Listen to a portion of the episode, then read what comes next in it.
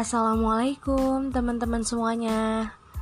Ketika berbagi cerita jadi hal yang nyenengin buat kamu Dan mendengarkan jadi energi baik buat nyembuhin lukamu yang mungkin gak kelihatan ya. Uh, By the way, sekarang Smartin udah punya podcast loh. Alhamdulillah ya. Uh, Insya Allah kami akan aktif berbagi tentunya hal-hal positif yang menginspirasi bagi teman-teman semuanya. Nah, jadi di podcast pertama Smartin ini um, kita bakalan ngobrolin soal bahagia. Nah, tapi sebelum kita ngobrolin tentang bahagia nih, um, aku mau tanya dulu, gimana nih kabar teman-teman seminggu terakhir ini? Atau mungkin ya dua tiga pekan sebelumnya. Capek ya? Atau mungkin boring? Karena stay home udah lama banget. Atau mungkin malah ada yang senang-senang. Tapi uh, by the way ya terlepas dari itu semua selama ini kalau dipikir-pikir kita sibuk dengan dunia luar sibuk mengembangkan diri dengan hal-hal yang baru, nyari temen, atau bahkan kerjaan. Tapi karena kesibukan itu, kita lupa sebenarnya buat siapa sih semua yang kita usahakan. Dan ketika tiba-tiba kamu dipertemukan dengan kondisi yang sekarang nih, di mana kamu wajib stay di rumah dan mengerjakan semua rutinitas di rumah, kamu baru sadar ternyata seperti ini ya kondisi keluarga aku. Ayah yang sibuk kerja, ibu dengan kesibukannya ngurus rumah, terus saudara yang punya kesibukan sendiri. Terus kamu baru lihat ternyata semua orang memang berusaha terbaik di posisinya masing-masing. Ternyata nggak cuma kamu yang punya pikiran yang bikin kamu susah tidur. Atau cuman kamu yang seharian nggak punya me time. Nggak cuman kamu juga yang sibuk mikirin solusi di waktu istirahat. Semuanya benar-benar berusaha. Dan mereka adalah keluarga kamu. Ayah ibu saudara-saudara yang jadi salah satu tujuan dari apa yang kamu usahakan selama ini. Oke, coba kita flashback ke masa SMP kita dan bandingin dengan kita yang sekarang. Di mana dulu ego masih tentang diri sendiri. Apa-apa tentang diri sendiri.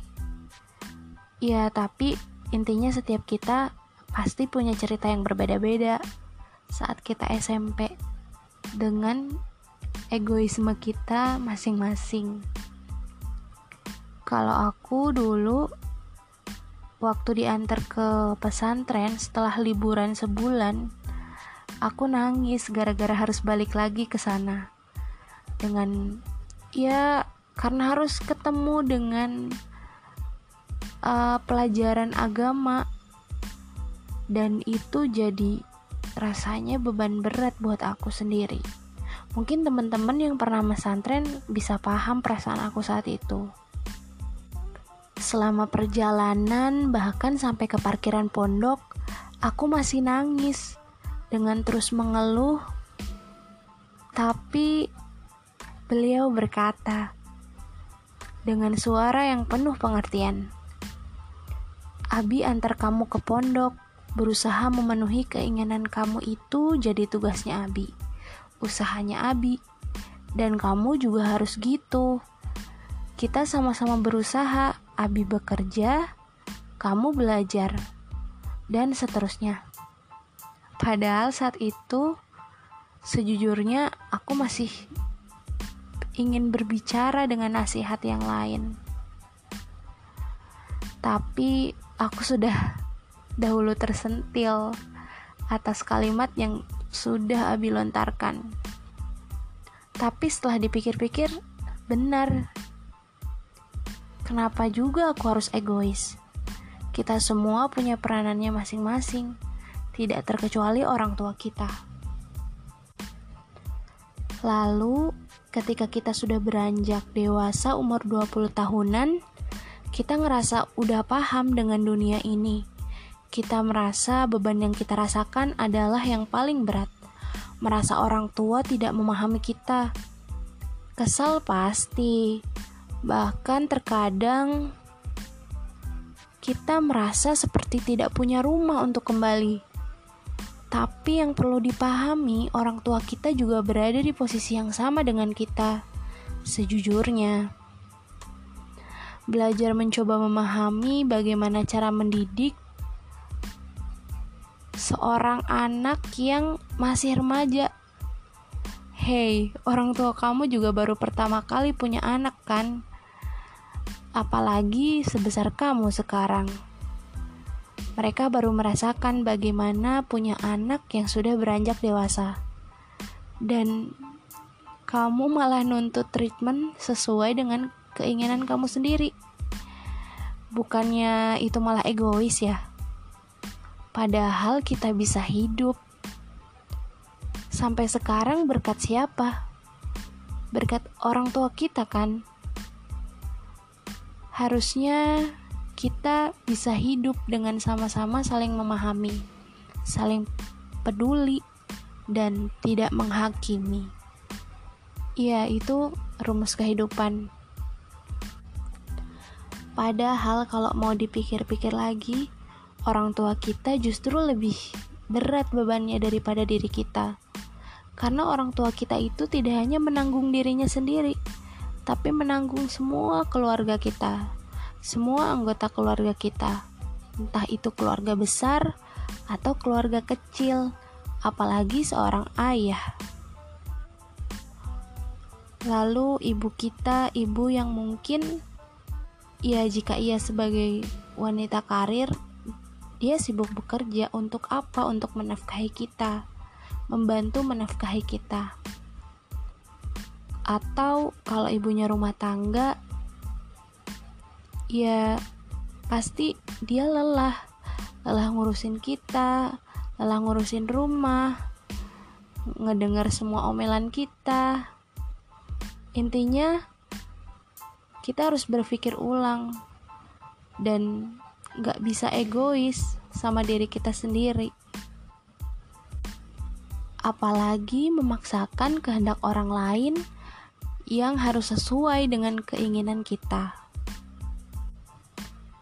Nah, buat kamu yang ngerasa orang tua kamu gak sebaik orang tua dia, tolong berhenti. Orang tua kamu juga manusia biasa, manusia yang lagi belajar jadi berhenti menghakimi orang tua seakan kamu anak yang terzolimi. Itu nggak baik. Kita paham sistem give and take. Jika kamu mau orang tua kamu memahami kamu, maka kamu juga harus bisa memahami mereka. Orang tuamu pun pasti seperti itu. Jadi, jangan pernah meragukan mereka.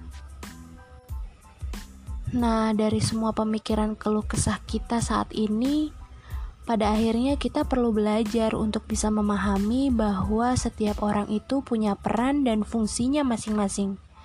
Kita nggak bisa secara sepihak menjudge kalau kita ini paling sibuk atau kita ini paling repot atau paling sakit, paling sedih, paling merana, dan paling-paling lainnya.